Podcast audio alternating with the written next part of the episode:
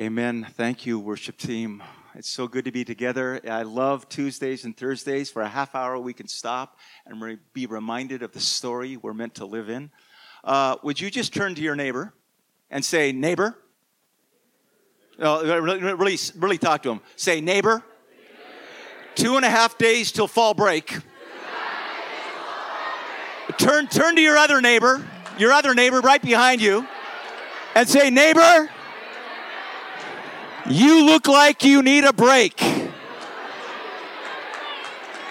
All right, have a seat.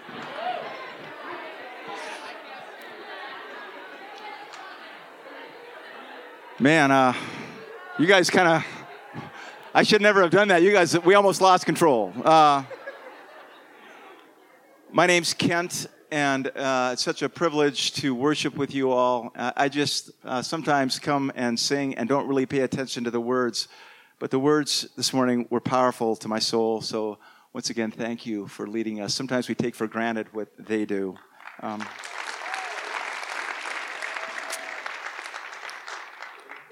want to pray, and then Beck is going to come and share God's word with us this morning. So let's go to the Lord.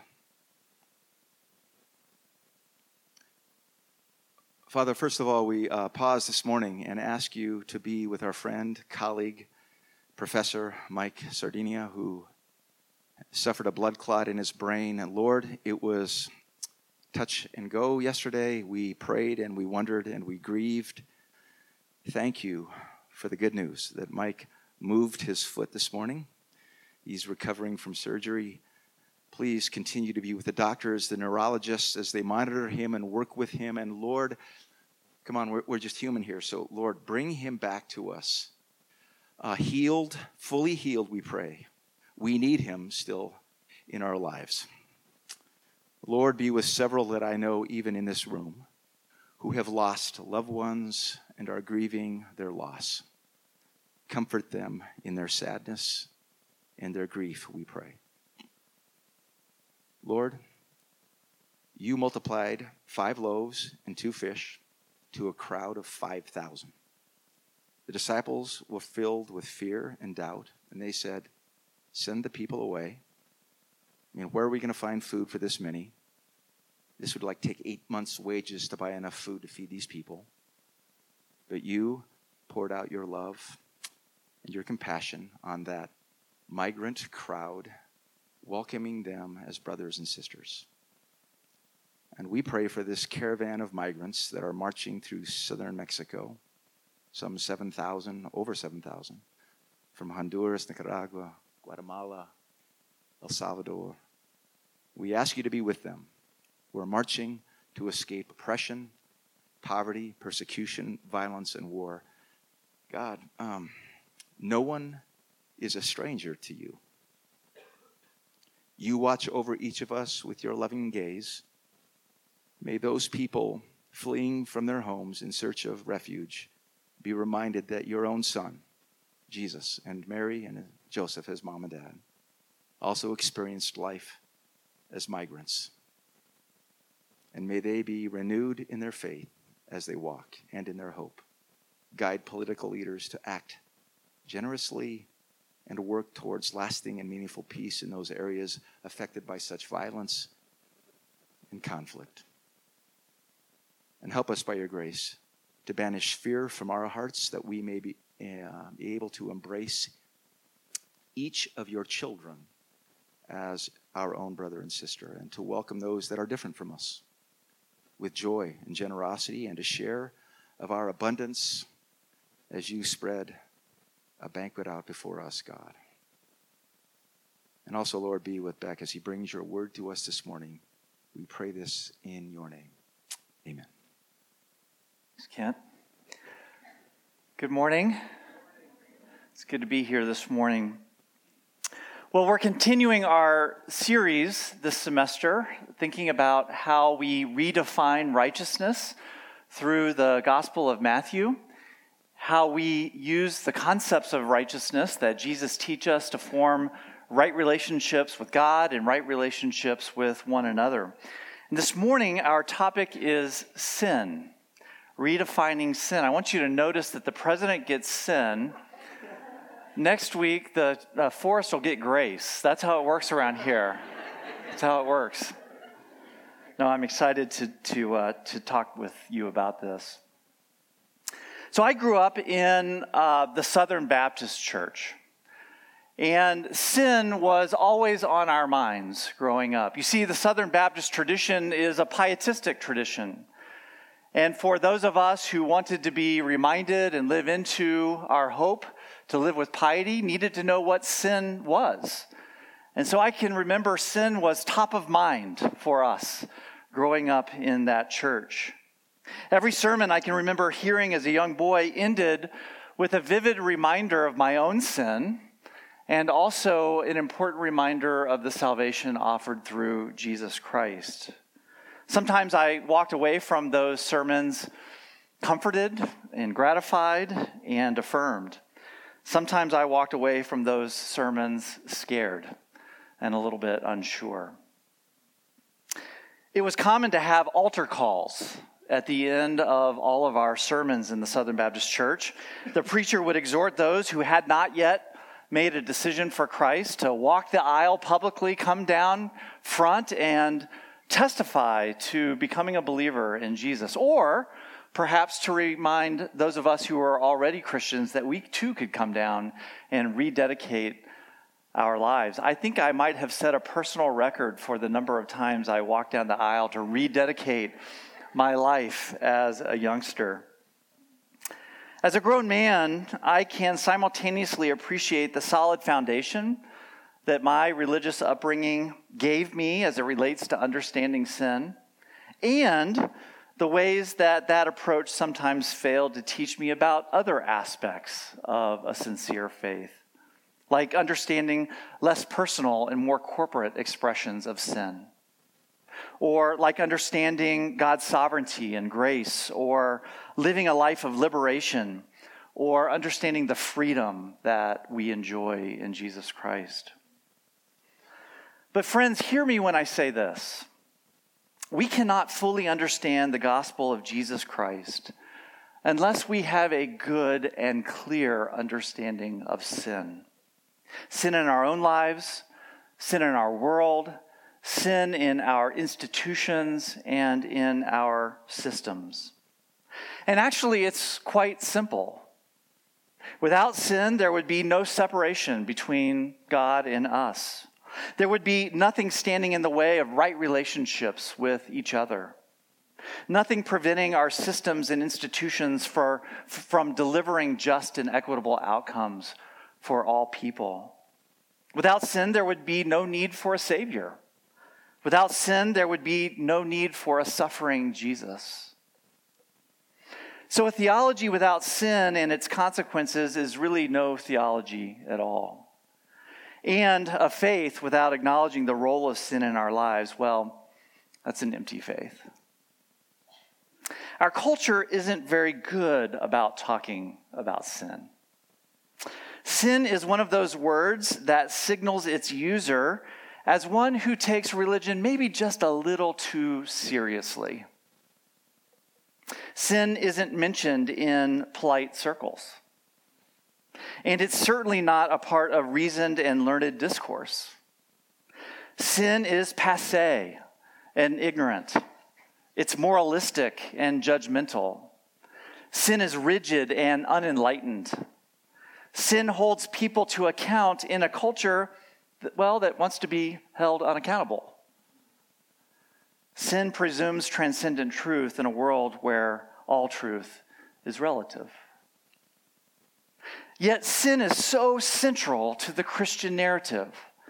It is so central that to skip it or to misunderstand it is akin to stripping the gospel of Christ of all of its meaning and its context. Now, Jesus has already addressed sin in our series of Redefining Righteousness. Several weeks ago, Forrest preached from Matthew chapter 5. Forrest reminded us then that Jesus is more concerned with the spirit of the law than its letter. That to have a lustful heart, for example, is equivalent to committing an adulterous act. Or that to harbor misplaced hatred is the same as murder. Or that in that Sermon on the Mount, Jesus reminds us that sin runs deeper, much, much deeper than our actions. Sin takes root and finds life in our hearts. Craig Barnes, who's the president of Princeton Theological Seminary, in his book on the Heidelberg Catechism says this about sin. To sin is not just to do something wrong. It is to surrender to a power that pulls us from God. Harboring lust, you see, surrenders to a power that would demean another and reduce another human being to simply a sexual object. Harboring misplaced anger succumbs to another power, a power that keeps us from healthy and meaningful human connection with one another. Matters of the heart are always at the root of sin, Jesus teaches us. And so that brings us to our passage for today. From Matthew chapter 18, I'm going to read verses 6 through 9. I'm going to read the NRSV version. I'll read another version a little bit later, but Aiden, if you could pull that up. If any of you put a stumbling block, this is Jesus speaking, put a stumbling block before one of these little ones who believe in me, it would be better for you if a great millstone were fastened around your neck and you were drowned in the depth of the sea. Woe to the world because of stumbling blocks. Occasions for stumbling are bound to come, but woe to the one by whom the stumbling block comes. If your hand or your foot causes you to stumble, cut it off and throw it away. It is better for you to enter life maimed or lame than to have two hands or 2 feet and to be thrown into the eternal fire. And if your eye causes you to stumble, tear it out and throw it away. It is better for you to enter life with one eye than to have two eyes and to be thrown into the hell of fire.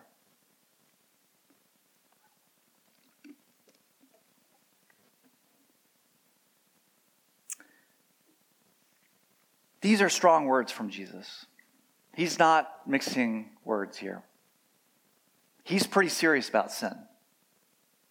But what kind of sin is Jesus speaking of here? Once again, I would ask you to consider this morning that Jesus is centering his concern on matters of the heart. Now follow me on this. What is the context for this stark lesson on sin?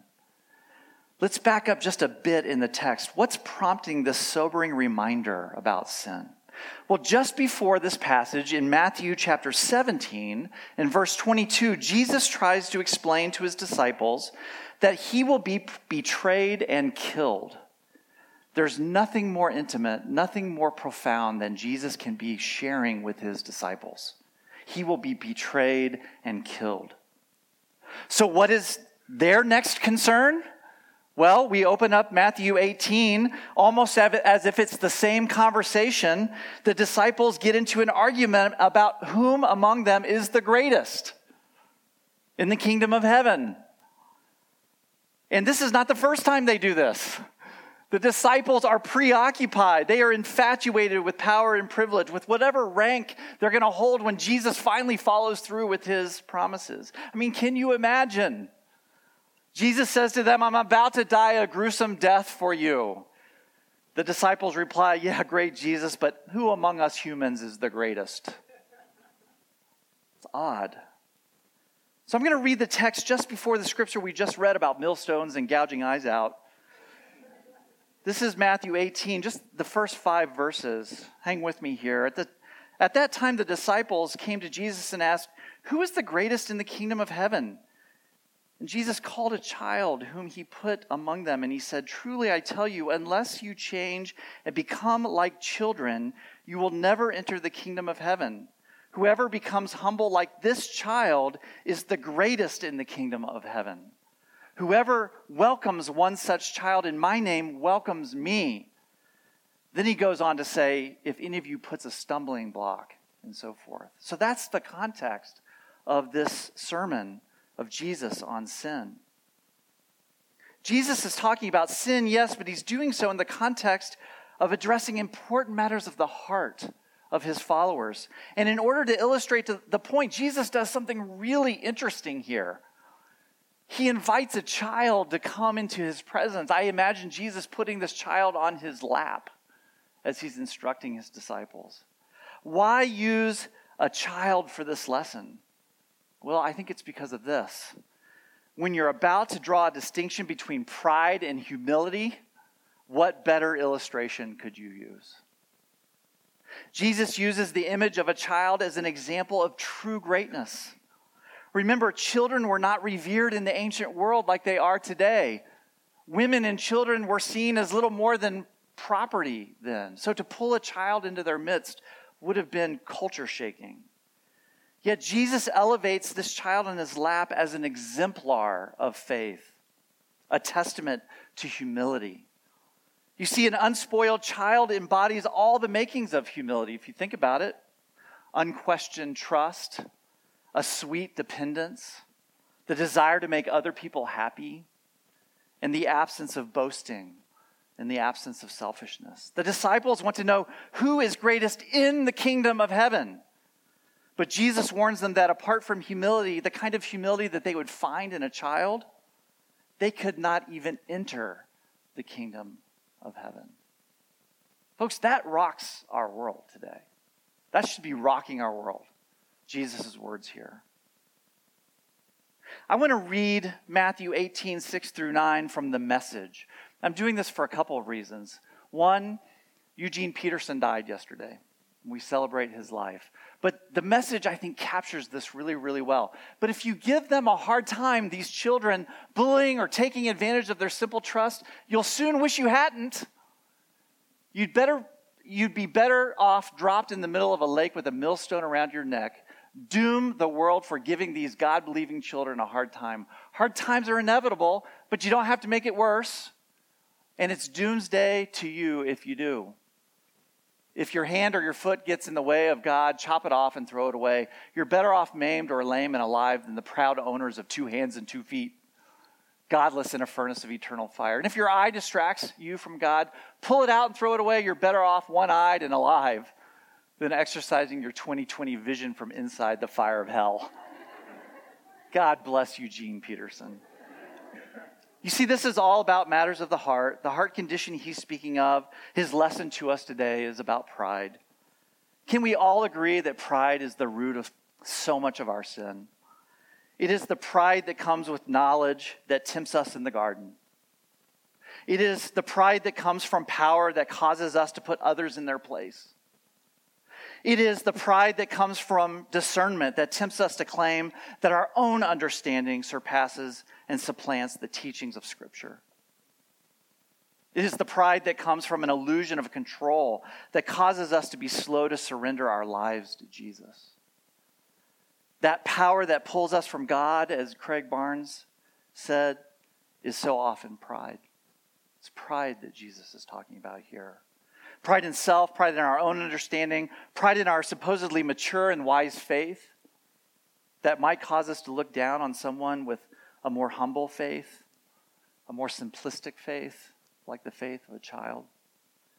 How many times in church circles are those with arguably more simplistic understandings of righteousness and sin, how many times are they looked down upon as uneducated and less culturally and biblically aware?